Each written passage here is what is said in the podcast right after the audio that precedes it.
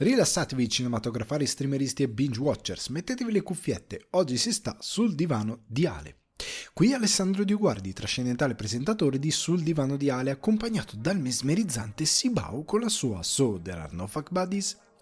In questa puntata di Sul divano di Ale vi parlo del flop di Black Adam e del futuro del DCU dopo le speculazioni sollevate da The Hollywood Reporter e parzialmente smentite da James Gunn su Twitter. Lato recensioni vi dico la mia su Severance, la serie Apple TV Plus che dimostra ulteriormente il valore della piattaforma e l'ambizione dietro le sue produzioni. Continuando invece sul fronte del cinema, vi consiglio un film per le feste, A Christmas Story, Christmas. Il sequel del classico del 1983 è disponibile su Now e Sky per farvi passare delle buone feste in famiglia. E parlando sempre di famiglia, spendo qualche parola per Il drago di mio padre, film d'animazione prodotto da Netflix e Cartoon Saloon. Chiudo con la recensione dell'esordio alla regia di BJ Novak, che alcuni di voi conosceranno come Ryan di The Office. Vengeance è una black comedy che dovreste proprio non perdervi. Per chi rimane dopo titoli di coda, l'after show di Sul Divano di Ale, vi porto le prime impressioni su Under the Banner of Heaven, serie FX con uno straordinario Andrew Garfield e basata su un romanzo True Crime. Chiacchiere, domande e argomenti frizzantini vi aspettano in questa puntata di Sul Divano di Ale. Ragazzi e ragazze, ascoltatori e ascoltatrici, bentornati sul divano di Ale. Sono come sempre molto contento di avervi qui, sono addirittura euforico, nonostante è un fine 2022 veramente eh, nervoso, nerboruto, pieno di, di, punti da pressione da toccare che fanno esplodere eh, i muscoli e qualsiasi altro nervo adesso collegato, perché, o organo adesso collegato perché c'è veramente tanto da fare. C'è veramente tanto da fare eh, perché sto preparando il Divano d'Oro 2022 che sarà di Cime Televisione, come saprete se avete seguito l'edizione 2021 sul canale Alessandro Dioguardi, lo potete trovare tranquillamente se volete recuperare quello dell'anno scorso, quest'anno sarà un po' differente, eh, non solo per le grafiche, non solo per la scelta di come verrà presentato, di come spiegherò le categorie, ma anche perché per la televisione farò una parte un po' più corposina, semplicemente perché darò i premi anche alla televisione. Non farò solo il meglio della TV come avevo fatto l'anno scorso, farò proprio anche dei premi per la televisione in categorie. Sarà un lavoro veramente gigantesco. E, ehm, e settimana prossima ci sarà anche l'ultima puntata. L'ultima puntata nel quale vi porterò non so che recensioni, anche perché in luce del divano d'oro, ma anche visto il periodo e anche visto eh, quest'anno particolarmente eh, travagliato, io nella prossima settimana, indicativamente 7-10 giorni, vivrò un personale film festival, nel senso che, scusatemi, al fine di recuperare alcune mm, pellicole che non ho visto al cinema ma che posso recuperare grazie al noleggio VOD e, e alcune distribuzioni che addirittura al cinema l'hanno proprio evitato in Italia per andare direttamente in VOD eh, dovrò recuperare un bel po' di roba. Devo finire alcune serie tv molto molto piccanti e molto croccanti nonostante ne, ne salterò alcune perché eh, ne ero proprio totalmente eh, all'oscuro tipo White Lotus io mi è arrivata, mi è entrata nel radar molto tardi e non ho detto non ho voglia di recuperarla tra le molte cose che dovevo fare e che dovevo vedere e quindi sostanzialmente sono arrivato molto lungo con tante cose. Eh, però ecco eh, c'è tantissimo da vedere tantissimo da recuperare a livello di cima quindi avrò anche perché poi vorrei godermi le feste come si deve. E quindi al fine di portarmi avanti il lavoro come si deve per poi avere un divano d'oro agilmente montabile, presentabile e via discorrendo, al fine di avere poi delle feste da godermi eh, in allegria eccetera eccetera ho questa finestra di 10 giorni nei quali devo vedere un botto di roba chiudere e poi diciamo fare quello che devo fare per wrappare come Spotify il 2022 una cosa che è difficilissima perché ecco eh, noi che ci mettiamo online vogliamo parlare, poi che ci mettiamo anche, eh, ci prendiamo l'onere di voler fare anche queste cose un po' per giocare con voi, un po' anche perché ci si tiene a voler fare queste, eh, queste cose in una forma piuttosto che in un'altra. Eh, più del critico, diciamo, da, da giornale, che non ha sempre eh, l'onere di dover dare un'opinione, l'onere di dover scrivere una recensione, un articolo, o che non ha quel tipo di comunicazione così complessa che ehm, si ha oggi, podcast, eh, canali, roba da montare, eh, è una cosa diversa, che magari hanno uno staff che, gli, che li aiuta, poi non devono arrivare a guardare tutta questa mole di roba possono anche fregarsene, eh, ma soprattutto non hanno determinate diciamo deadline, non hanno obblighi, alcuni non hanno proprio obblighi di nessun tipo, nel senso che se ne fregano alacremente se riescono a vedere tutto. E il mio rimpianto è tra l'altro che alcune cose, come poi dirò la sera nel divano confermando alcune cose che non saranno entrate per questioni di tempo e anche di distribuzione in alcuni casi, vedere tutto è praticamente impossibile. Ma seriamente è veramente impossibile, anche perché in questa ultima fase dell'anno ci sono una serie di film che sì, sono in sala, sì, mi farebbe piacere vedere, ma io fisicamente come essere umano non ho il tempo per farlo. Cioè, tra giustamente il vivere normale, il dover la- lavorare, il dover ehm, badare alla mia famiglia, stare con la mia famiglia, al dover comunque vedere altri contenuti, devo far devo scegliere per forza generalmente in cima quando si monta qualcosa e si deve tagliare qualcosa devo per forza kill a baby. E il baby che devo killare in questo caso saranno una serie di film che magari sono distribuiti su Mubi e quest'anno non credo riuscirò prima della fine dell'anno a ehm, rimettermi su Mubi a guardare alcune cose. Alcuni sono in sala 4 almeno 4 film sono in sala li vorrei vedere ma credo che non li vedrò e ehm, inoltre ci sono delle uscite che magari in eh, Irlanda, UK sono uscite molto prima, ma qua arrivano molto dopo.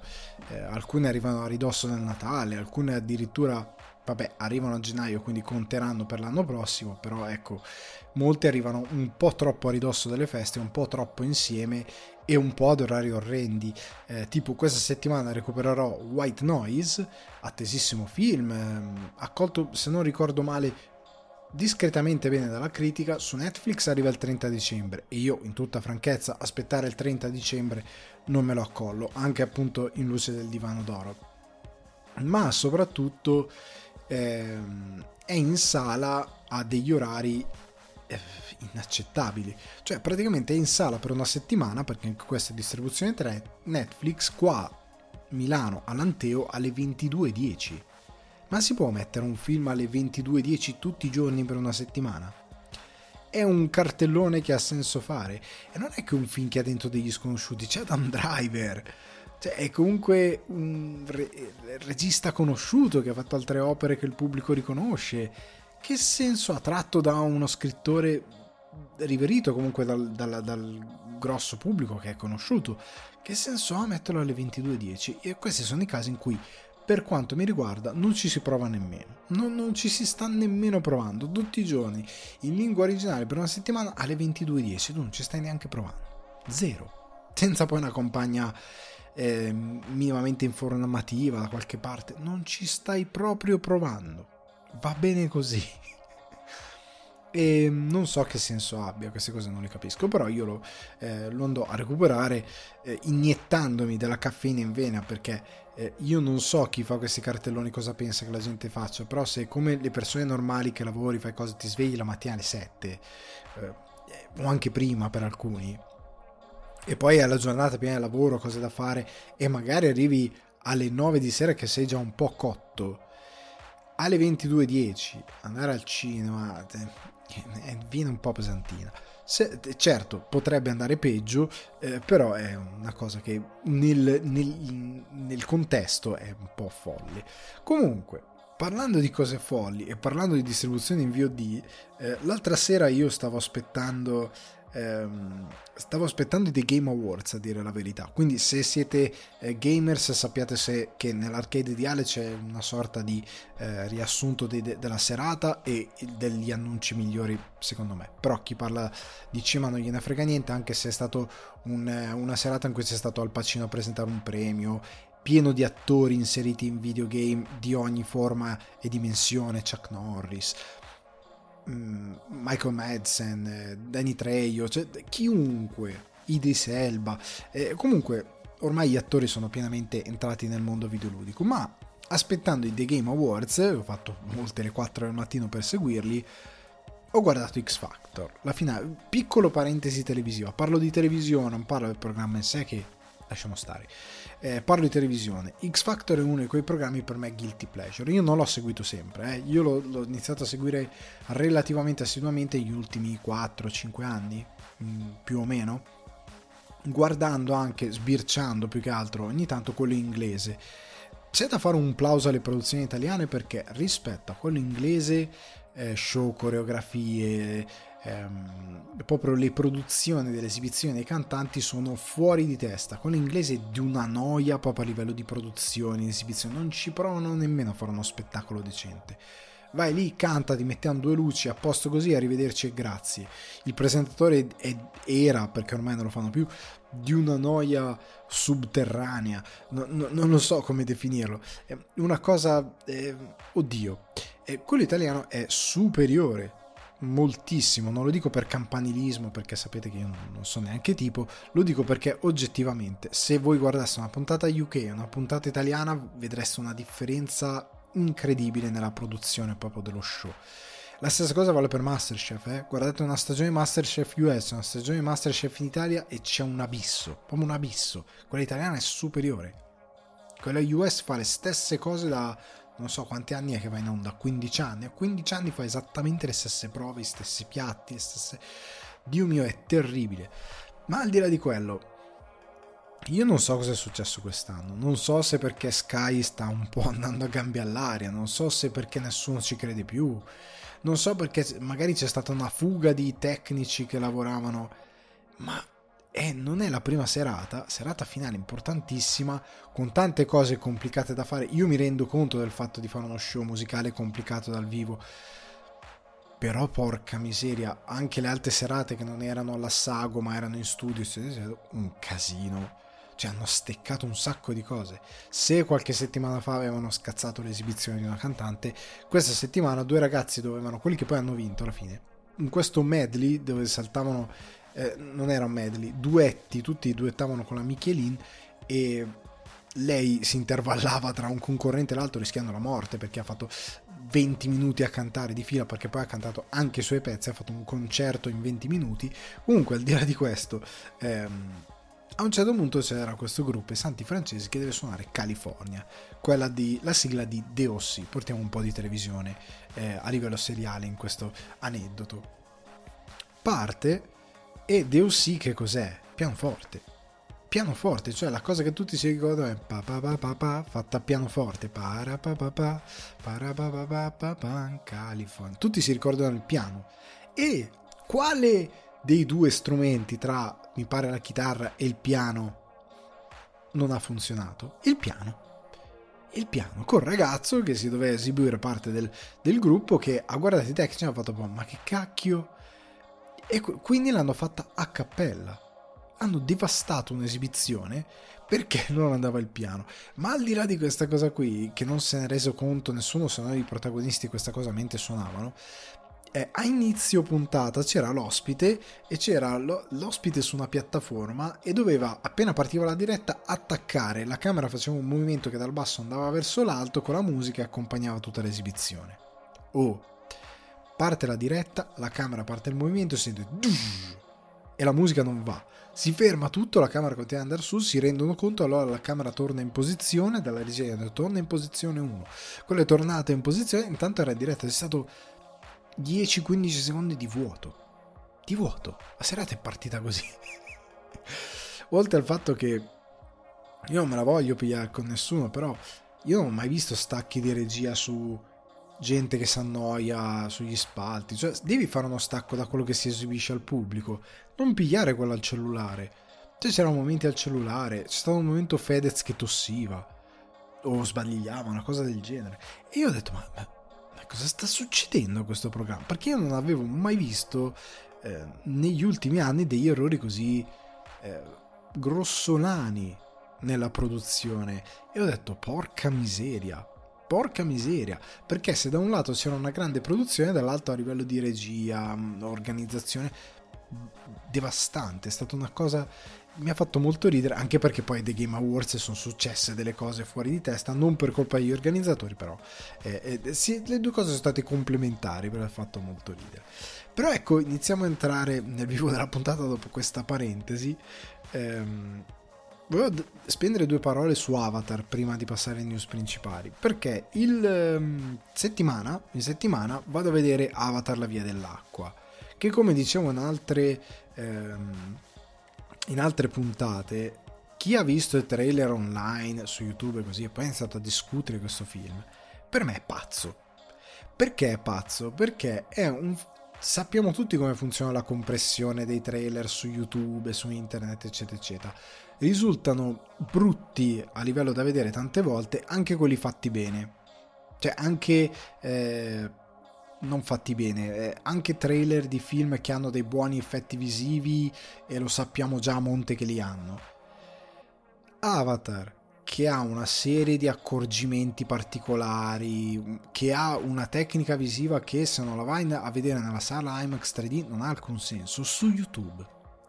Che speranza può avere di meravigliare? Zero. Assolutamente zero.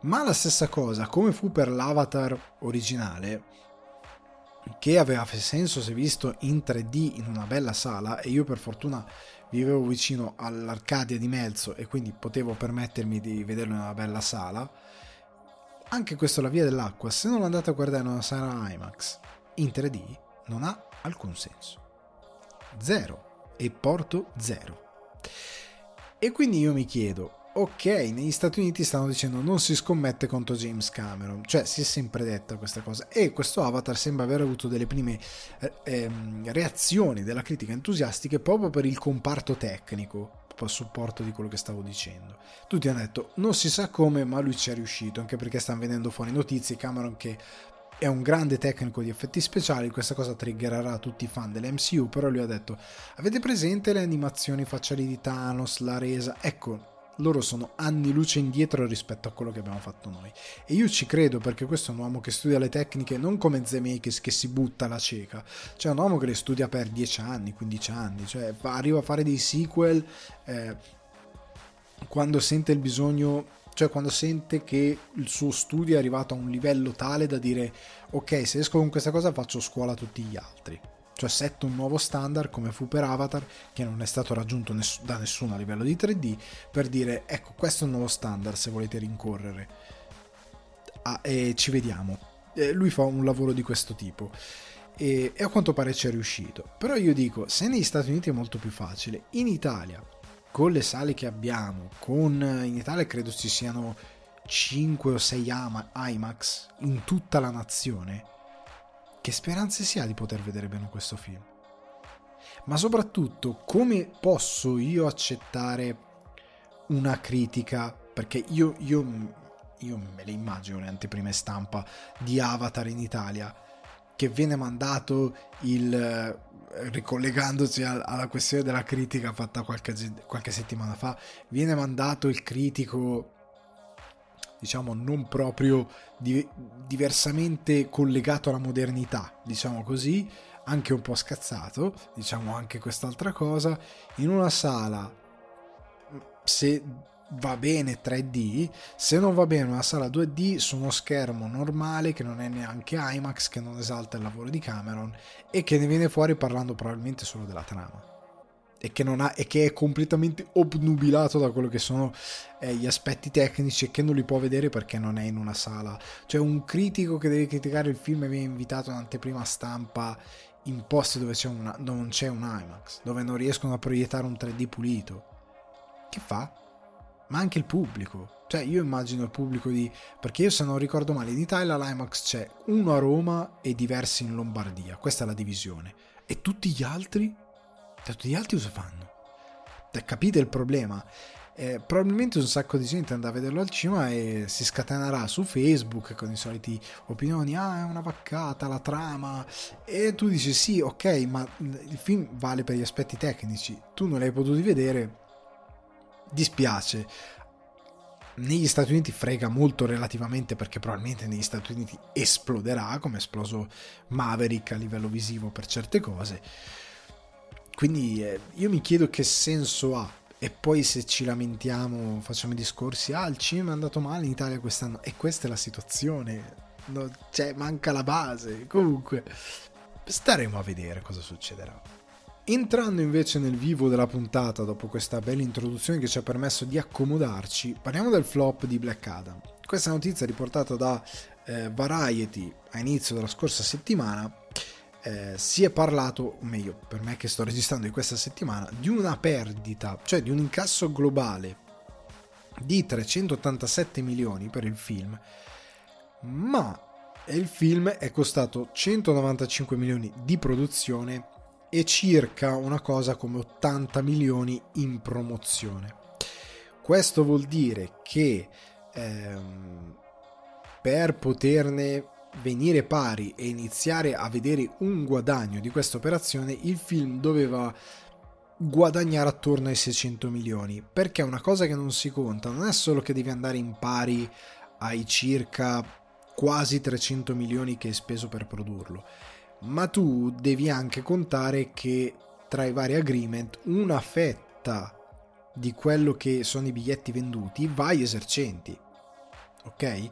quindi devi detrarre da, dagli incassi anche quello la distribuzione cioè, che rientra nella distribuzione e via discorrendo i, i margini marketing e via discorrendo.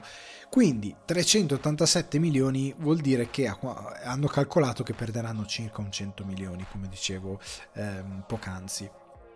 Quindi cosa succede? Che anzi tra i 50 e i 100 milioni dovrebbero eh, perdere. E Black Adam si conferma un film deludente anche sotto questo punto di vista.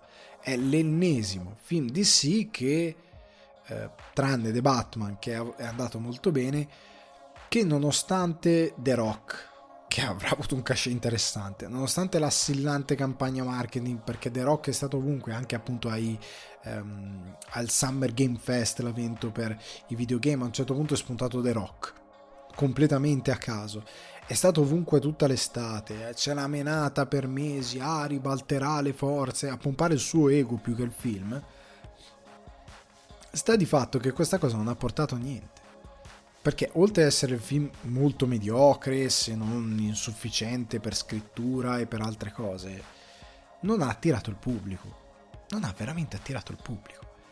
E io credo che sia, e poi vedremo, ora ci colleghiamo direttamente al, alla notizia successiva l'ultimo segnale di una gestione scellerata e morente. Perché secondo un articolo ehm, portato reso possibile grazie all'informazione di un insider di The Hollywood Reporter all'interno di DC Studios, ehm, Black Adam e il suo sequel dove The Rock diceva ah ci meneremo con Superman non vedrà la luce è un film che non vedrà la luce.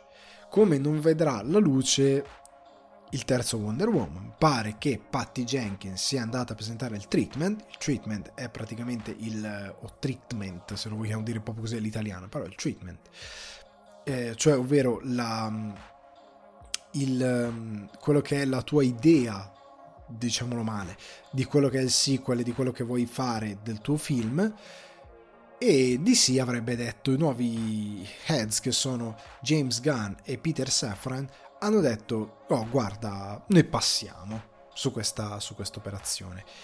E tra le altre cose pare sia morto anche il sequel di Man of Steel e pare Jason Momoa sia destinato ad andare a interpretare Lobo personaggio del quale se voi cercate su Google Lobo eh, Jason Momoa è uno a uno sputato, va truccato un pochettino, ma identico nessuno. Si è mai eh, detto, se, no, tanti si sono sempre detti, ma perché non hanno fatto Lobo piuttosto che Aquaman? Cioè, era sputato a Lobo. Tra l'altro, uno di questi è eh, Sinergo, non so se lo seguite, di cose dell'altro cinema, che giustamente ha sempre detto, ma è sputato a Lobo, perché non gli hanno fatto fare Lobo? È un'ottima domanda. Ma al di là di questa cosa, poi è venuto fuori che ehm, tra tutte queste varie informazioni trapelate, ecco, l'ultima è che Aquaman and the Lost Kingdom, in uscita a dicembre 2023, dovrebbe rappresentare la fine di questo universo, ok? L'ultimo vagito di questo universo.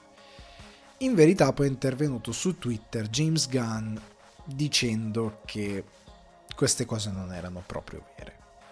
Non tutte, quantomeno. Ora vi leggerò le sue dichiarazioni e i suoi, tweet, ma è intervenuto per eh, difendere un po' il futuro che hanno in mente per i DC Studios e per le varie opere che vogliono eh, fare. E poi, tra l'altro, Variety che ha fatto un fact checking con un proprio insider ha detto l'articolo di Hollywood Reporter ha delle cose accurate e molte speculazioni, cioè molte delle informazioni sono semplicemente loro che sono arrivati a delle conclusioni su dei fatti molto circostanziali. E ora, leggendo quello che Gunn ha poi detto, ha tutto senso. E parto appunto dal primo tweet di Gunn, che è venuto fuori dicendo, riferendosi all'articolo di The Hollywood Reporter, alcune cose sono vere, alcune mezze verità, alcune sono false e riguardo altre non è ancora stata presa una decisione e non possono essere né vere né false. Quindi il regista ha già detto quello che poi Variety avrebbe confermato, ovvero che tante cose sono pure speculazioni, non è ancora stato deciso nulla. Poi è andato avanti, ha proseguito nel thread dicendo quanto segue. Peter e io abbiamo scelto di guidare DC Studios consci di avventurarci in un ambiente difficile sia per quanto riguarda le storie raccontate che per il pubblico e ci sarà un periodo di transizione inevitabile, mentre cominciamo a raccontare una storia coesa attraverso film, tv e animazione. Questa è un'informazione molto importante. Ma in definitiva lo svantaggio di quel periodo di transizione verrà schiacciato dalle possibilità creative e dall'opportunità di costruire su ciò che fino ad oggi ha funzionato in DC e correggere ciò che non andava bene. Allora, queste qua lui Gunn conferma alcune cose che aveva già anticipato, che erano un po' trapelate, eh, ovvero che il futuro del mondo DC Gunn è molto furbo da questo punto di vista, sarà coeso e esteso attraverso la TV, c'è il suo Peacemaker, c'è la serie di ehm, Pinguino che è ancora in sviluppo, c'è una serie di Lanterna Verde che pare essere ancora viva anche se totalmente modificata, ne avevamo parlato in passato. Ci sono le opere di animazione che si vengono migliorate tanta manna, ma in particolare il gaming. Cioè, a me questa cosa interessa molto, soprattutto se prendono in mano non gli studios Warner che non sono capaci a sviluppare e il loro ultimo ehm, capitolo dedicato alla Batman Family lo dimostra, ulteriormente perché lo avevano già dimostrato in passato però è una lungimiranza molto interessante che Marvel non ha avuto perché Marvel ha fatto i suoi film con i suoi film, i suoi videogiochi con Avengers e Guardiani della Galassia e i personaggi non sono quelli, non hanno proprio le fattezze, non, sono un'altra cosa diversa. E non hanno il carattere che magari possono avere eh, in base a quello a cui il pubblico si è affezionato tramite, ehm, tramite ecco, il film, il, il cinema, perché il pubblico magari va ai Guardiani della Galassia pensando a quelli di James Gunn molti pochi andranno pensando a quelli del fumetto. Ora, è ovvio che non è che tu la devi fare per forza questa cosa, però se sei furbo, se vuoi creare un universo eh, coeso, se vuoi creare una fidelizzazione che sia un po' più ampia, secondo me espanderti in modo intelligente senza magari mettere dei vincoli troppo stringenti come fa la Marvel che devi guardare tutto assolutamente se no non capisci niente tra animazione, cinema, tv e videogame, magari semplicemente dando l'idea che questi personaggi vivono nello stesso universo, tu puoi fare tante cose belle, anche se non li colleghi direttamente, ok? Cioè direttamente nel senso in modo più eh, pressante, cioè devi guardare anche la serie Peacemaker per capire tutto, potresti anche semplicemente tenerli nello stesso universo, fare delle battute che li possano collegare, ma non avere un'invasività così ampia. Staremo poi a vedere come la gestiranno. Però ecco una cosa molto interessante. Come molto interessante è il fatto che abbia detto ci sarà un periodo di transizione. E qua si arriva alla possibilità che Aquaman sia l'ultimo. Quando per me il punto di svolta, cosa che io ho detto già anni fa, si parla forse ancora eravamo all'inizio della pandemia, quando si parlava di The Flash, che questo The Flash che pare un flashpoint, considerando che hanno girato altre scene, considerando che hanno eh, Gunn ha già detto ci deve essere un, un, Batman, non 722, ok? Non confondiamo il pubblico, diamo un Batman canon, o comunque diamone uno per i fatti suoi, perché lui ha detto sì, se il Joker funziona quello di Todd Phillips, finiamo con la saga, se il Batman di Reeves funziona, finiamo con l'universo. Se poi vogliamo fare un Batman canon di un universo che creeremo, creiamolo, però otteniamo quello, non ne facciamo 500 altri, ok? Quello che io credo eh, sarà Flash, rifacendosi a Flashpoint, sarà aggiustare il canon di questo nuovo universo, che già si parlava in passato di questa cosa in base al fatto di allontanarsi dallo Snyderverse, di chiuderlo, e quindi The Flash creerà un nuovo status quo. Questo sarà il punto di svolta, cioè da quel punto in poi, chiuso quell'universo, si apriranno nuove porte, ci sarà un nuovo universo, una nuova realtà e da lì si partirà. Io credo sarà così. Ok? A meno che quello non sia una chiusura. Più che Aquaman, io credo The Flash chiuderà tutto il cerchio. Però ecco, andiamo avanti con la conclusione che offre James Gunn sempre tramite Twitter. Sappiamo che non riusciremo a fare tutti felici lungo ogni passo del cammino, ma promettiamo che ogni cosa che faremo sarà al servizio della storia e dei personaggi di sì che amiamo e abbiamo amato per tutta la vita. Riguardo ulteriori risposte sul futuro di sì, devo tessermente chiedervi di aspettare. Stiamo dando a questi personaggi e alle loro storie il tempo e l'attenzione che meritano e noi stessi abbiamo molte domande da sollevare e risposte da cercare. Allora, eh, Gunn dice una cosa che è molto matura e che è specchio di come lui tratta il suo cinema. La storia è prima la storia e i personaggi, al di là che siano cinefumetti o qualsiasi altra cosa, la storia che vuoi raccontare e i tuoi personaggi vengono prima di ogni altra cosa. Ok? Quindi devono essere fatte per bene. Quindi ci devi mettere attenzione, quindi ci devi mettere cuore in questa cosa. Nell'MCU uno dei difetti è che i personaggi e le loro storie spesso vengono dopo, perché quello che viene prima è vendere l'universo condiviso. Quando tu puoi vendere l'universo condiviso, però banando ai personaggi e alle tue storie. È questo che ha smesso di funzionare negli ultimi anni, oltre ad altre cose. Ehm, e io credo che Gunn, se manterrà le promesse, se riuscirà, perché comunque deve gestire una cosa che non è facile da gestire, se riuscirà a gestire quello che deve gestire, evitando secondo me il problema Feige, cioè producendo 7000 pellicole al secondo, riuscirà a creare un buon universo DCU. Ha, ha, ha messo online quelle immagini, continua a mettere online quelle immagini tratte da eh, Kingdom Come, se non ricordo male, col, quella saga di Alex Ross, con le copertine almeno di Alex Ross. Non mi ricordo se tutto il fumetto è disegnato anche da lui. So, onestamente dovrei eh, riguardare questa informazione perché non lo ricordo. Però Alex Ross, grandioso disegnatore eh, sta di fatto che ha dato delle suggestioni molto affascinanti su quello che si può fare con l'universo DC. Eh, io credo e gli auguro, credo lo potrà gestire bene e gli auguro di saperlo gestire bene, perché io credo che Gunn abbia l'intelligenza di capire che i personaggi hanno, come nei fumetti, bisogno dei loro toni, bisogno dei loro ritmi, bisogno dei loro momenti, bisogno dei loro spazi. Cioè un personaggio come Peacemaker non può stare di fianco eh, a Superman ammorbidendosi come farebbero in Marvel. Cioè Peacemaker non sparerebbe a nessuno in un film di MCU, o meglio sparerebbe in modo cartunesco, cioè con le scoregge. Cioè, secondo me, oddio, non proprio con le scoregge, però è per farvi capire, verrebbe ammorbidito tutto troppo. Cioè, per questo io faccio fatica a immaginare un Blade Marvel, un Punisher Marvel, un Daredevil Marvel. Guardate già quant'è in She-Hulk ammorbidito e arrotondato quel personaggio. Perché la Marvel non si prende questi rischi? Mai. James Gunn non gliene frega niente. James Gunn ha dimostrato quella cosa che era già stata dimostrata da James Mangold, che tu puoi fare un Wolverine adulto vietato ai minori, vietato ai bambini, e fare un botto agli incassi e generare un mito.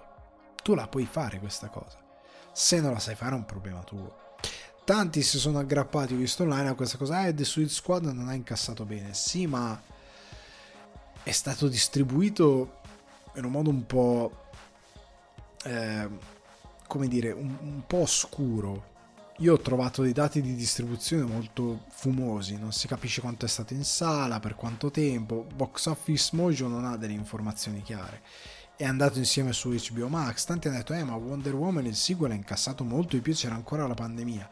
Sì, amici miei, è uscito a dicembre, c'era ancora la pandemia, era probabilmente l'ultima cosa in sala. L'altra cosa in sala era Pinocchio e nessuno sapeva, se ne sono accorti agli Oscar che era in sala. Non c'era granché con cui competere, onestamente. Era uno dei pochi momenti in cui si ritornava al cinema, tant'è vanno tutti al cinema, è andato Wonder Woman, ha vinto il box office, grazie al cavolo. E anche uno dei pochi personaggi DC che ha relativamente funzionato, perché il primo Wonder Woman era stato molto... Ehm, accolto molto bene perché era un personaggio femminile supereroistico molto forte che era arrivato al pubblico, contrariamente a altri della Marvel che non erano arrivati così bene ha incassato molto bene, il film orribile, il film orribile. Eh, dobbiamo premiarlo per questa cosa. The Suicide Squad è infinitamente superiore, infinitamente superiore, è cresciuto nel pubblico dopo, col tempo, eh, in sala sfortunatamente è andato male, ma è andato male secondo me perché non è stato, non gli è stata data secondo me la possibilità di andare bene. Tant'è che James Gunn diceva non sono preoccupato assolutamente del flop eh, che state attribuendo a The Suicide Squad. E secondo me beh, il, il, tempo ha dimostrato che ha ragione lui, anche il successo che ha avuto la serie poi Peacemaker che l'anno scorso è uscita negli Stati Uniti, qua a lei, eh, è stata premiata come una delle serie migliori dell'anno, dalla critica eccetera eccetera.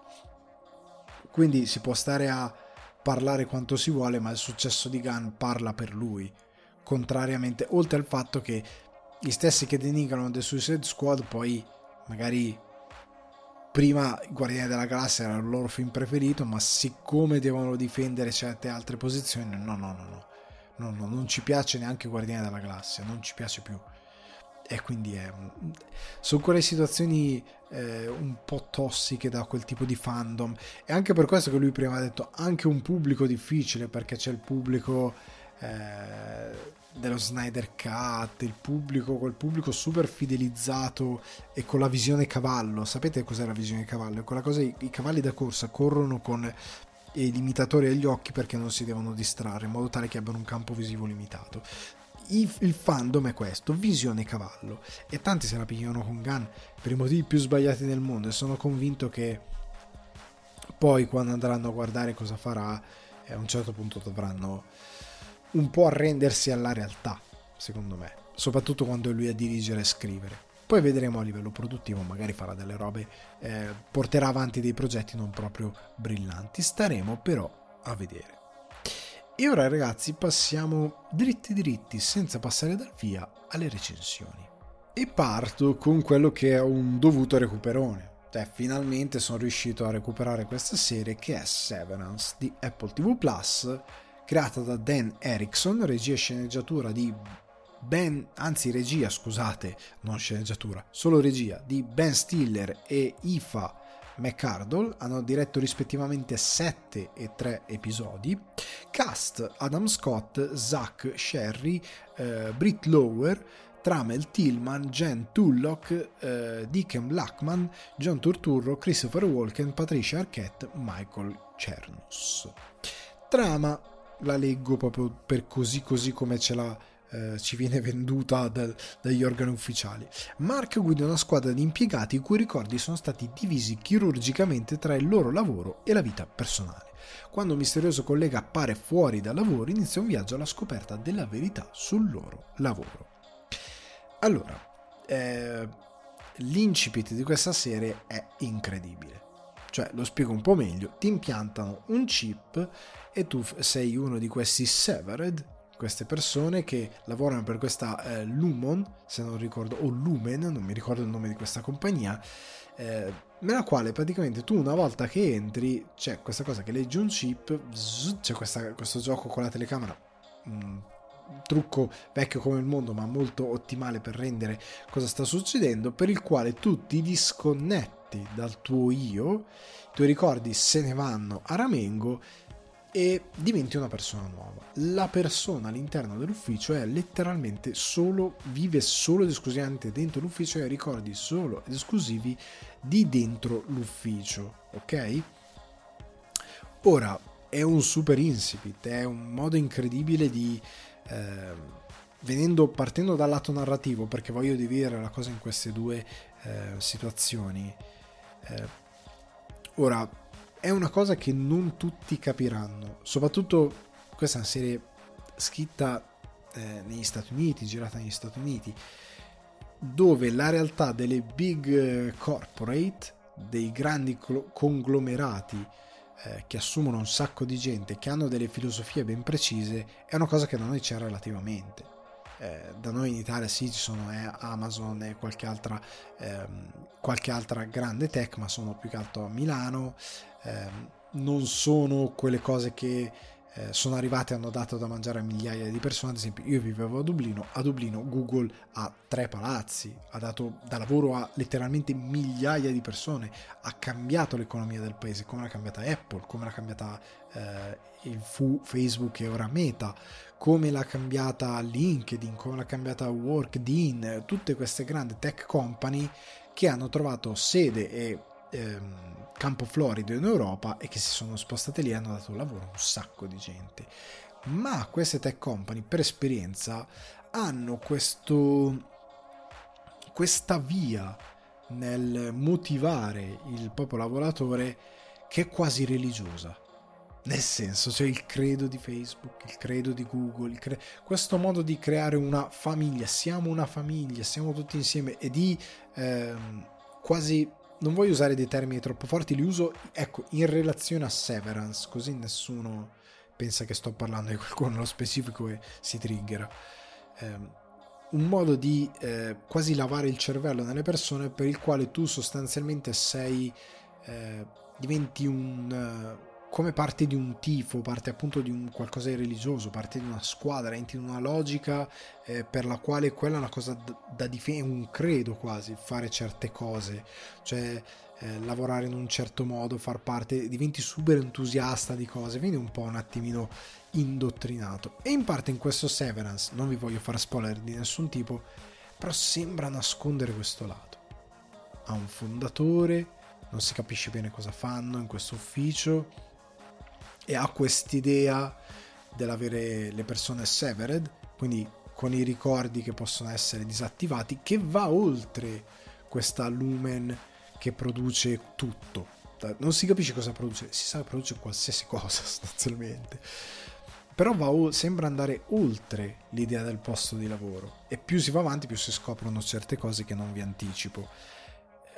E qua arriva una seconda parte che io vado procrastinando, eh, io inizio a essere prof- profeta, visto che si parla di cose religiose. Io lo dico da anni questa cosa, lo dicevo anche con Blonde, eh, l'ho detto anche per altri film. Sembra che abbiamo delle reazioni sempre più, ehm, più accese, sempre più arrabbiate verso le cose spiacevoli. Non riusciamo come esseri umani più ad avere a che fare con le cose che ci fanno male cioè l'umanità ha subito delle cose orribili. La guerra, eh, la, la carestia quella vera, quella vera, non che devi accendere il gas solo in 8 ore del giorno, la carestia vera, cioè eh, miei nonni, io penso ai miei nonni, penso a mio nonno quando mi raccontava che in guerra eh, doveva un giorno è saltato in un campo di grano per rubare una pannocchia e mangiarla perché era giorni che non mangiava ed era in guerra. Eh, faceva il, il partigiano e, e, ed è dovuto fare questa cosa perché stava morendo di fame e, e poi anni dopo quando stava quando ormai era, stava bene era, era, benestante perché era finita la guerra eccetera eccetera ha voluto riprovare a mangiare una panocchia e gli ha fatto uno schifo nero gli era piaciuta tantissimo quella volta che l'aveva mangiata perché in quel momento aveva fame la fame però ecco abbiamo vissuto delle cose terribili e le hanno affrontate le persone, subendo dei traumi, subendo... però le hanno affrontate. Noi ora non riusciamo... Sentiamo questo bisogno di doverci schermare da, ma da qualsiasi cosa spiacevole. Cioè anche un film, da Blonde, ci dobbiamo schermare, no mio Dio, l'icona me l'hanno rovinata, no mio Dio, non accetto una cosa che sto leggendo online e che mi è arrivata anche a, a, me in qualche commento, non accetto che venga criticato mercoledì, non accetto che abbia successo mercoledì. È una follia, è veramente una follia. E si va in questa cosa di dover fuggire poi a livello più, ovviamente più complicato in Severance, di dover fuggire dal dolore e quindi di accettare di recidere una parte della nostra vita per non sentire più quel dolore o quantomeno per obnubilarci da quella cosa per una parte importante della nostra giornata perché un lavoro medio dura, oddio, con le rivoluzioni che ci sono in questi anni spero che la giornata da 6 ore, la giornata da qua, la settimana 4 giorni, però stanno cambiando, però ecco, eh, 8 ore al giorno, in un ufficio 8 ore in una giornata, se conti quello che vivi a lavoro e poi quello che vivi a casa, è molto poco quello che vivi a casa, tu la maggior parte del tuo tempo è a lavoro. E essere un'altra persona, creare un'altra vita tramite un'altra personalità è una cosa molto interessante. E questa è una cosa che mi ha acceso tantissimo perché non è uno spoiler, è una conseguenza. Se tu viene attivato il chip, perdi i tuoi ricordi, nel momento in cui entri lì, perdendo i tuoi ricordi, avendo solo il tuo nome base, eh, solo le conoscenze di come ti muovi, come fai le cose, e vieni indottrinato su quello che fai a lavoro, e tu sei vivo solo quando sei a lavoro, quella è un'altra persona. Quindi hai letteralmente artificialmente creato eh, un'altra vita, perché quella è un'altra coscienza e quindi è un'altra vita. Pone anche eh, una, una, questione eh, di morale sotto questo punto di vista ed è molto interessante ed è molto interessante come va avanti, come viene esplorata, eh, perché poi d'altronde non puoi separare eh, le emozioni, cioè puoi separare le emozioni, ma anche se saranno in contrasto, perché comunque ci sono dei, degli impulsi umani che non puoi negare. Eh, ma io avrò una famiglia, sono sposato, sono innamorato di qualcuno, c'è qualcuno che mi aspetta, c'è qualcuno che mi vuole bene. Ehm, ho appunto dei figli, ho una moglie, un cane, un gatto, un canarino, eh, cosa ne so, c'è una mia squadra del cuore. Hai degli istinti che non puoi negare, la voglia di voler sapere queste cose perché sono le cose che ti rendono una persona completa e senza queste cose è come se non avessi davvero una vita e un'anima. E mette in discussione queste cose ed è molto, molto, molto interessante come lo fa. E a livello narrativo, secondo me, è una delle poche serie che ho visto in questi ultimi anni che da un incipit così bello non va in vacca nel, nell'andare avanti. Cioè, lo showrunner e um, Dan Erickson, il creatore, secondo me lavora straordinariamente con il suo team eh, di autori perché lungo i nove episodi se non ricordo male porta davvero avanti il suo discorso in modo super intelligente ha dei bei colpi di scena ha delle meravigliose dinamiche ma soprattutto una cosa che io quest'anno l'ho dato fino ad ora solo a Better Call Saul se non ricordo male ha un lato tecnico che serve alla narrazione straordinario. Perché eh, pulizia e grazia nel racconto degli, per immagini qua dominano. Severance non è una serie che tu puoi guardare passivamente. Tu guardi Severance, controlli il cellulare un secondo, tu probabilmente ti sei perso 10, 15, 20, ma 20, andiamo su, ti sei perso un sacco di fotogrammi e un numero di secondi fondamentale per capire qualcosa. Perché qua le immagini servono a darti ansia, servono a darti senso di abbandono, servono a farti capire eh, le emozioni di un personaggio, servono a farti capire l'intesa tra dei personaggi, servono a descriverti eh, un setting, un momento, eh, un mood. E, e, qualcuno dirà, cavolo, ma è la base. Eh, è la base, ma non la applica quasi nessuno. Non così bene, non con questa intelligenza. L'ho visto fare a Better Call Saul, comunque dicevo. Perché la maggior parte, se voi prendete, devo fare sfortunatamente lo stesso esempio perché la famiglia fa i danni che fa. Severance per regia e scrittura e lo mettete di fianco a Westworld di Nolan e Lisa Joy è un massacro è un massacro perché ehm, Severance ha dei dialoghi che non ti spiegano la storia come fa Westworld dove i personaggi non esistono sono dei, dei, degli strumenti per spiegare la storia. Severance ha dei personaggi che esistono nei loro dialoghi, esistono nelle situazioni, che si raccontano anche tramite le immagini, ma soprattutto cos'è questa, questo mondo, cos'è questo universo, passa tutto per il design degli ambienti, per quello che ti viene raccontato appunto tramite la regia, tramite qualche movimento, la scelta di movimenti di macchina, scelta di fare delle inquadrature, stacchi tra un'inquadratura e un'altra, il tipo di montaggio, le musiche c'è una musica tan tan tan tan, tan che è super ansiogena, io la sento già, mi piglia l'ansia. Eh, e va tutto a beneficio del, di come costruiscono i personaggi, del carattere che hanno, eh, di come viene portata avanti la storia, l'intreccio, l'intrigo. Tutto funziona tramite la regia, il montaggio. Sono episodi tipo l'ultimo episodio ha, ha un, una ordinata e ben orchestrata frenesia come una composizione nel portarti quest'ansia, questo crescendo, che è veramente magistrale per qualcosa che va in tv, ma tante volte per qualcosa che va al cinema, perché c'è tanto cinema che non ha questa bella costruzione nel thriller, nel, nel sci-fi. Qua veramente è stato fatto un lavoro di grande attenzione, bisogna dare, ehm, fare chapeau a Ben Stiller che ha dimostrato ancora una volta di essere un bravo regista e a questa Ifa McCardle che ha seguito eh, il mood e le intuizioni di questo Severance e le ha riprodotte molto bene ed è stata molto brava, ha diretto dei, dei bellissimi episodi, ma in particolare, come vi dicevo, eh, le location, il design, il set design, eh, parte tutto dal fatto che è una storia senza tempo e a me è, una cosa, è un elemento che piace tantissimo. Quando è ambientato Severance? Ragazzi, potrebbe essere il 75, potrebbe essere il 2075, potrebbe essere il 2022. Eh, e comunque, anche se ti dovessero dire è il 2022, però è in un tempo che non esiste. Perché loro hanno questi computer retro, cioè come se fossero dei vecchi, dei vecchi BM.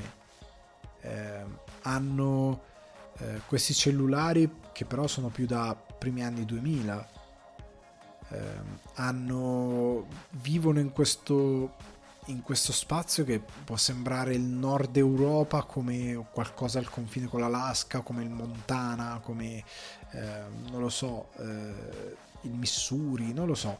Sto pensando a dei, dei, dei, posti molto freddi. Missouri, oddio, sì, è, è nevoso d'inverno. Comunque, lasciate stare. Nord Europa, pensate. Potrebbe essere l'Islanda.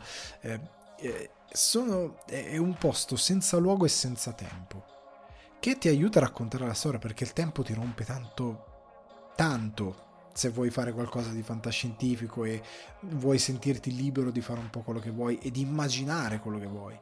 E questa cosa funziona tantissimo. E funziona tantissimo in particolare nel momento in cui eh, devono immaginare cos'è questo ufficio di Severance, che in molti casi usa quasi un'architettura eh, brutalista, questa cosa tutta cubica, molto imponente, questi uffici. Quando poi qua, nelle hall, nella hall, nell'ingresso, quando poi invece per quello che fanno vedere, quando poi invece entri proprio negli uffici dove loro lavorano, così è tutto eh, asettico, quadrato, loro hanno questi cubicoli tutti al centro di una stanza e poi c'è il vuoto attorno. È una roba di una finestra di un'intelligenza molto molto elevata e molto, eh, molto ben strutturata che ammiro tantissimo. Cioè c'è una ricerca nel visivo, eh, in quello che è lo sviluppo narrativo, queste due cose appunto collaborano per darti un bel racconto che eh, altri non sanno veramente fare. Quindi Severance per me è una delle serie dell'anno, scritta meravigliosamente, girata alla grande. Se non avete Apple TV Plus, fate magari qua ora nel periodo natalizio, mi rendo conto che non è la cosa più natalizia del mondo da vedere, però fatevi un, una prova, guardate, o lo fate voi solo un mese, quello che è, perché veramente ne vale la pena. E considerando poi tutte le altre serie Apple TV Plus che potete recuperare, delle quali vi ho parlato e delle quali vi parlerò, secondo me ne vale super la pena. Cioè avete questo, avete un altro bel po' di roba da recuperare. Severance, ragazzi, ehm, non so cos'altro dire.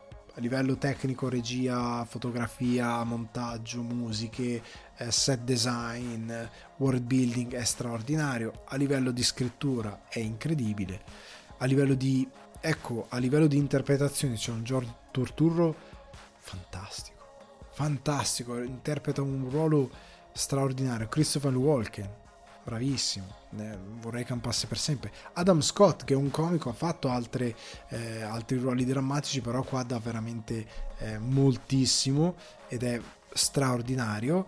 Ehm, Patricia Arquette, Patricia Arquette è troppo brava, io le voglio troppo bene.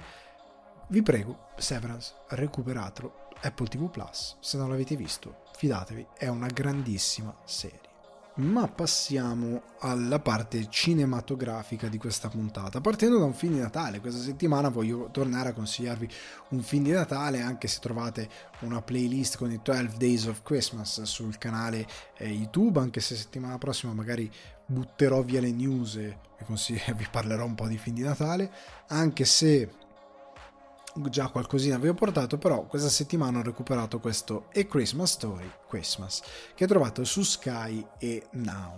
Regia di Clay, eh, Clay Catis, sceneggiatura di Nick Shank e Clay Catis, storia di Peter Billingsley, che è importante perché è il protagonista, Peter Billingsley, eh, Erin Hayes, River Drosh, eh, Juliana Lane, Scott Schwartz, Erdy Robb, Julie Hager, Haggerty e Zach Ward. Zach Ward è un nome che se vedete la faccia poi lo riconoscete anche se è una parte piccolissima.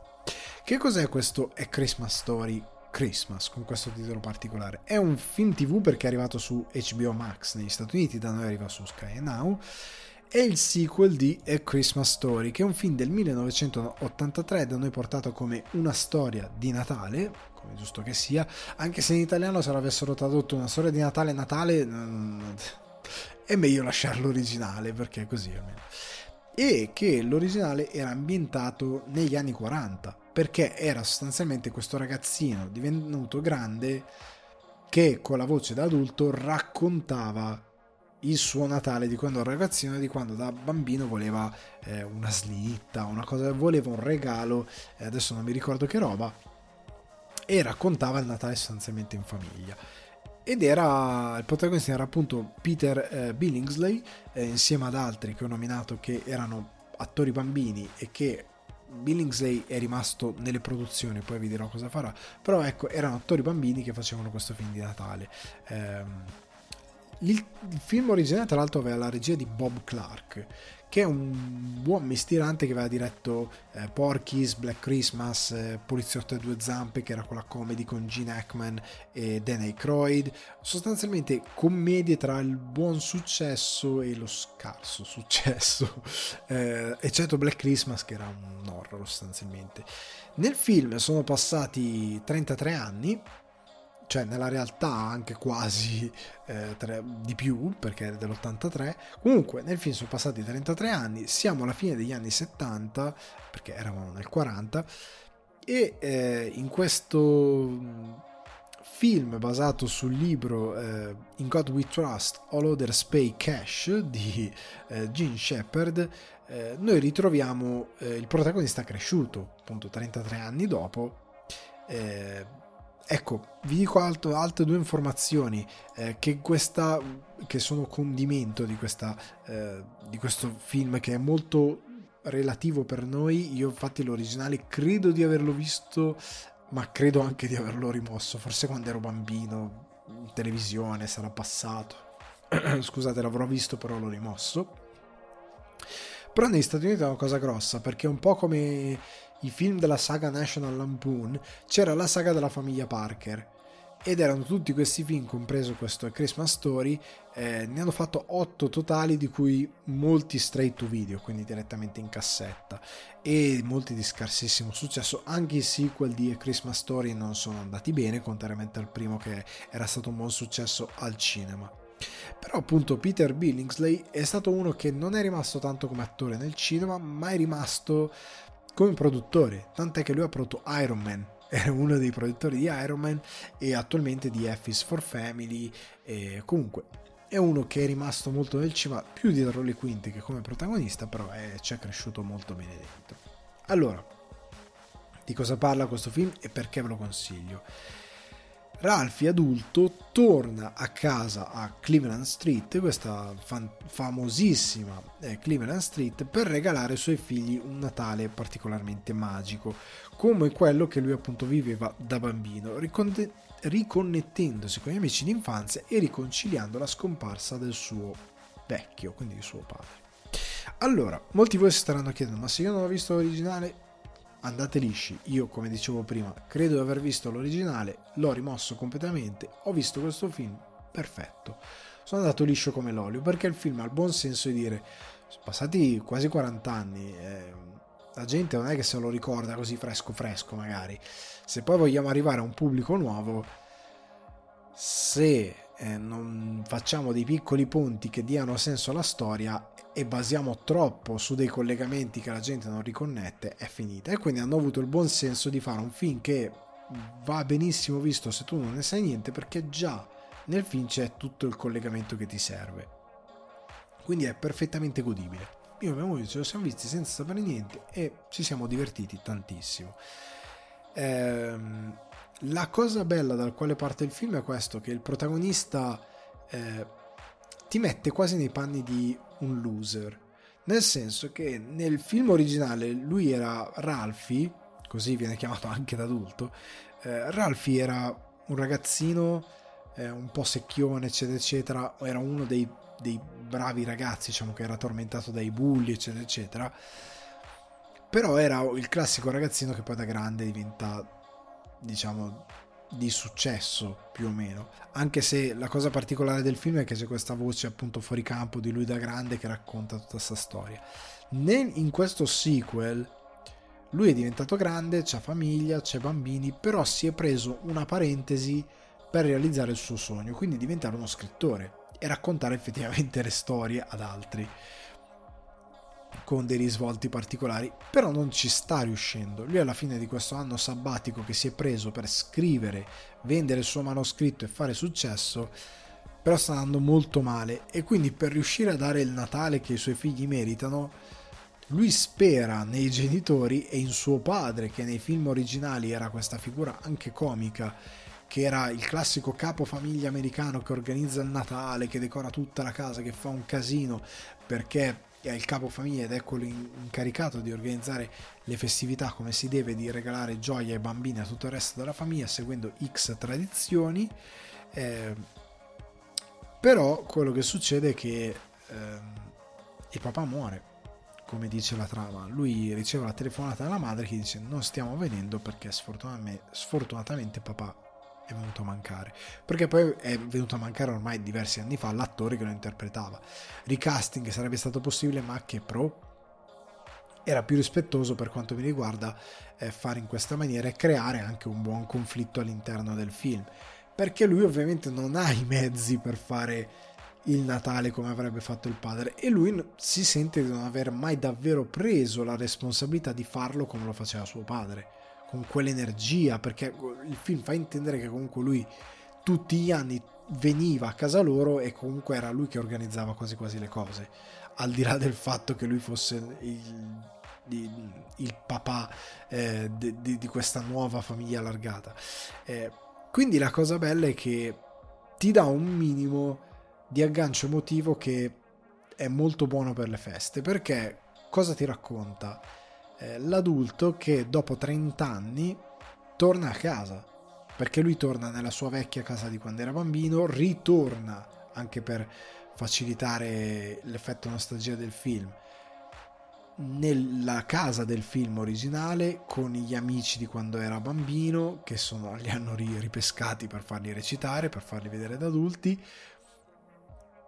Però ecco, ti trigger anche questa cosa per la quale eh, se molti hanno provato questa esperienza, quando torni a casa dopo tanto tanto tanto tempo ti sembra tutto più piccolo, ti sembra tutto più eh, uguale ma un po' più vecchio e per, nella tua testa, eh, per quanto possa sembrare ingenuo, le cose ti sembrano rimaste come quando sei andato via.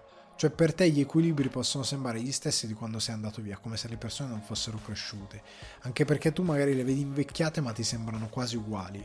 Soprattutto se hai fatto un salto come questo protagonista che va via da una città di provincia per andare a Chicago. È una grande città, ok? Quindi si confronta e tutti infatti lo prendono in giro, ah è arrivato il pezzo grosso. Eh, perché lui è, è, al di là del libro o meno, è comunque uno che ha portato avanti un certo tipo di carriera e via discorrendo. Eh, però ecco, questo, questo, questo, mm, come dire, propellente per la storia è utilizzato molto bene. Eh, non si ferma molto sul, sul, commemorare il padre a livello di tristezza, cioè non ha de- delle parti drama particolari, è tutto molto comico. Ha un po' di comicità slapstick che ci sta in queste commedie, per quanto accennata però ben misurata.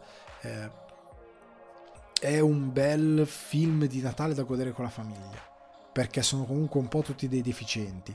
Cioè nel senso anche la mamma che è anziana ha comunque un ruolo di un personaggio un po' fuori di testa anche lei. Eh, il ruolo della moglie, il ruolo dei bambini, il ruolo dei suoi amici di, di Ralphie che ritrova quando era bambino, il fatto di narrare tutto come narratore esterno eh, e di raccontarsi eccetera eccetera è, è molto divertente perché funziona in quest'idea eh, di uno poi dei miei film preferiti, ovvero un Natale esplosivo del capofamiglia che deve organizzare il Natale, però vanno male una serie di cose e, le cose vanno giù per le scale fino al finale in cui c'è una soluzione che rimedia un po' tutte le cose che sono andate per aria. È un film molto semplice, però è un film molto godibile. Ecco eh, i film di Natale devono essere così sostanzialmente. Ci sono le eccezioni in cui sono dei grandi film, però per quanto mi riguarda un buon film da vedere con eh, i vostri genitori, con eh, le persone a cui volete bene, da mettere in sottofondo mentre mangiate, eh, mentre cenate, non magari la notte di Natale, ma in generale nei giorni delle feste, da guardare sul divano mentre digerite quello che avete mangiato.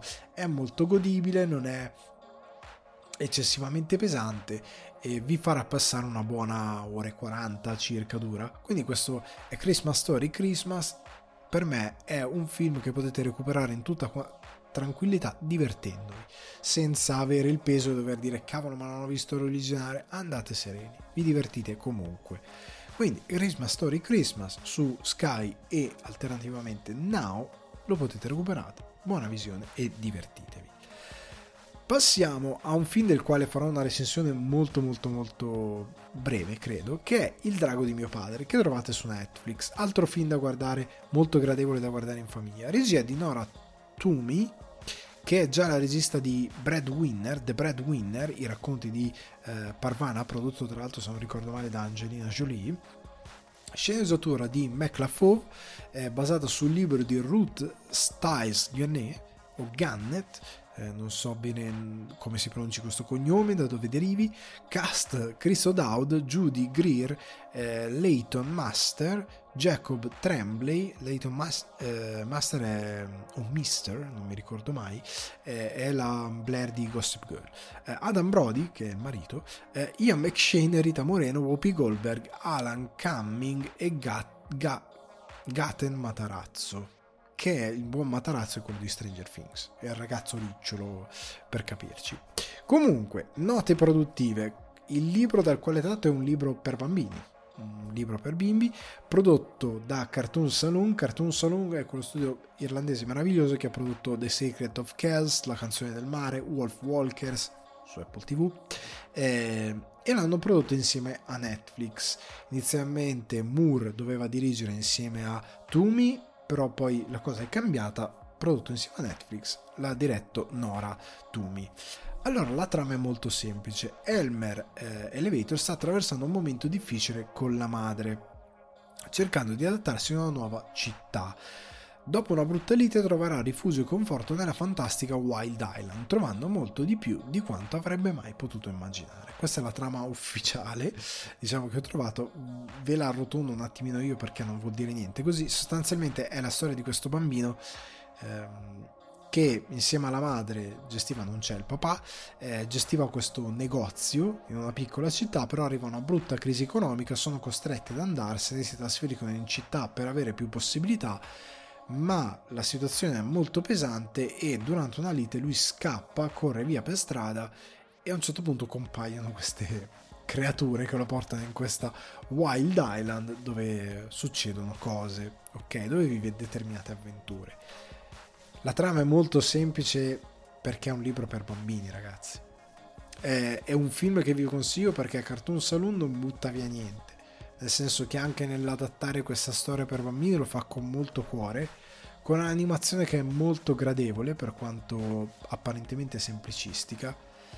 E anche, ecco, qua è un film che se avete bambini, eccetera, vi consiglio di guardare perché comunque è perfettamente alla loro portata, lo, ne possono godere ehm, anche perché dura un'oretta e mezza anche qui ed ha una bella storia sulla crescita perché questo drago di mio padre, perché tutto viene raccontato, noi lo vediamo, viviamo attraverso questo bambino che è questo eventualmente padre, però viene raccontato da quella che è una voce esterna che dice mio padre, che è il bambino, eh, come se fosse una fiaba che ci viene raccontata a noi.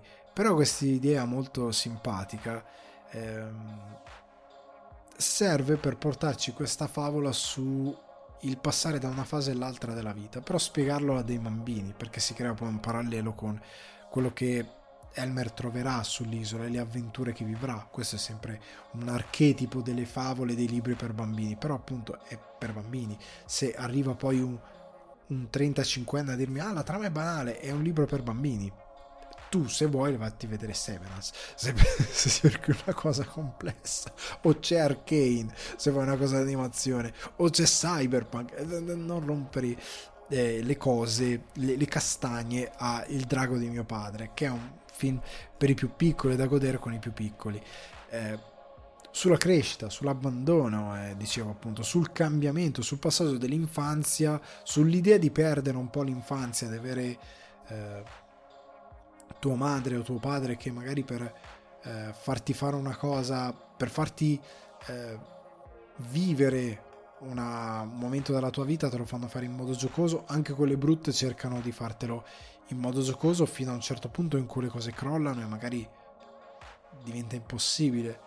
E sei costretto a rinunciare a un pezzo della tua infanzia per crescere un po' e a utilizzare magari qualcosa della tua infanzia per venire incontro a questo cambiamento che è inevitabile. E in questo racconto sul cambiamento, appunto sull'entrare in una nuova fase, sul crescere, anche quando magari non si è del tutto pronti, Cartoon Saloon riesce a raccontare una bella storia. È un, un'animazione che ha molto cuore, una di quelle che mi è mi ha appassionato eh, di più di quest'anno d'animazione non particolarmente brillante ma che mi è davvero piaciuto tanto e quindi l'ho voluto eh, consigliare ripeto siamo sotto le feste siamo sotto Natale se siete a casa con i bambini eccetera eccetera volete guardare una cosa con loro questo bellissimo il drago di mio padre ve lo consiglio Ora, il film che chiude eh, la puntata di oggi che è Vengeance. Lo trovate a noleggio su Mediaset Play, Chili, Apple TV e altri servizi. Regia di BJ Novak e sceneggiatura di BJ Novak, che è appunto il Ryan, per molti di voi è Ryan di The Office. Cast BJ Novak, che è protagonista, Boyd Holbrook, Leo Tipton, Ashton Kutcher, Isabella Amara, Do- Dove Cameron, Isa Rai.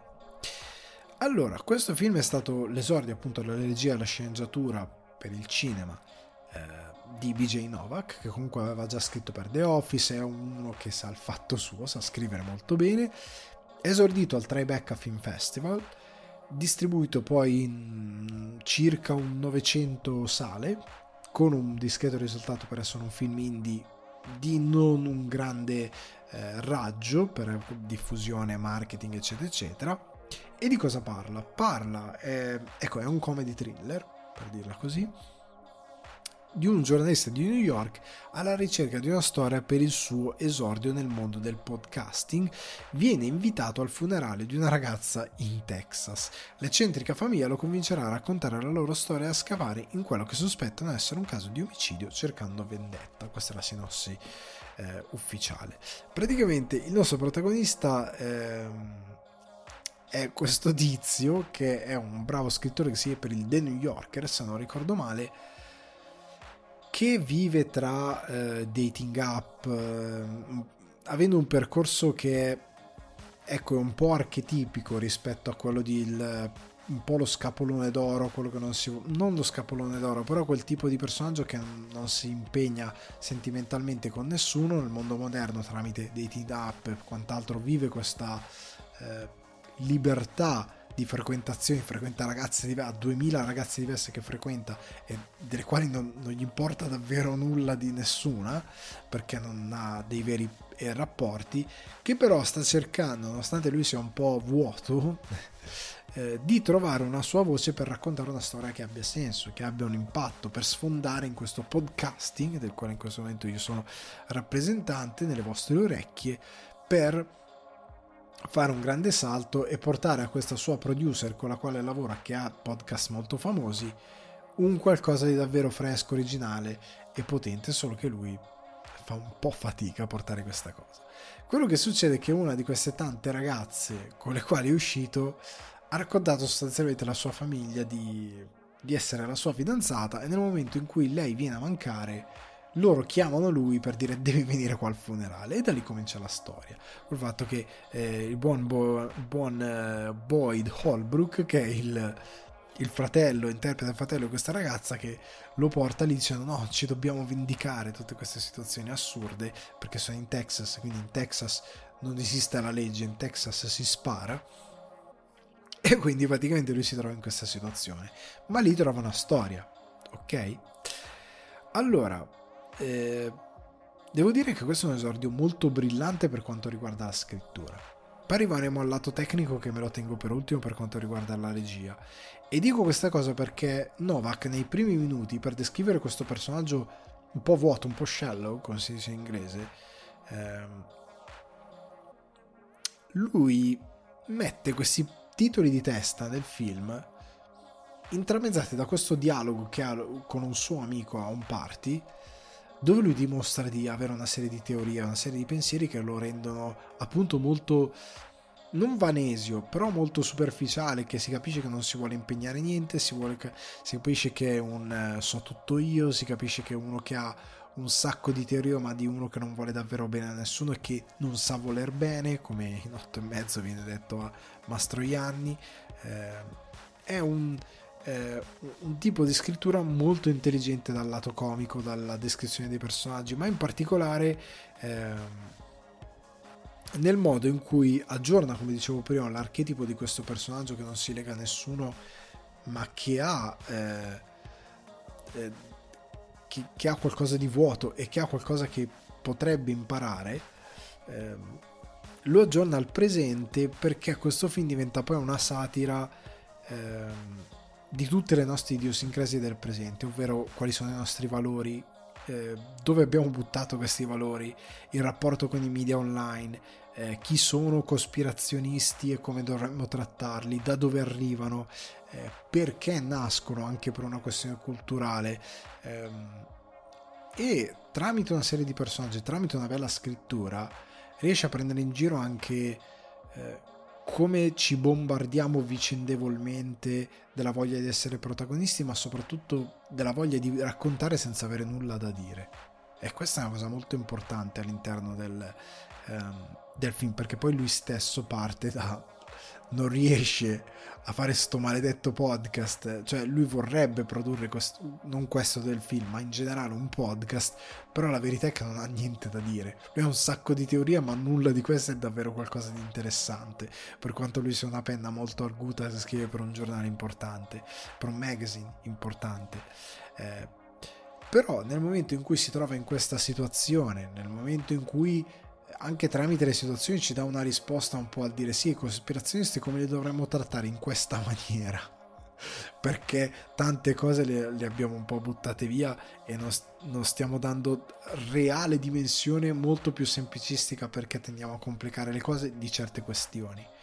Però ecco, nel momento in cui lui trova questa cosa trova l'oro perché una ragazza bianca morta è l'oro perché se ci pensate anche negli ultimi mesi è venuto fuori il caso di quella ragazza che in pandemia ha iniziato un podcast di crime ed è esplosa in Italia io ne seguo 2 miliardi di eh, sia canali vi 2 miliardi ne seguo un paio però mi piacciono canali crime eccetera eccetera perché sono una cosa che tira molto affonda molto nella nostra curiosità, però una ragazza bianca morta tira molto, è l'oro del podcasting, fa molto ridere questa cosa. Eh, però ecco, al di là di queste scelte di, di commedia che sono ben strutturate, al di là di un thriller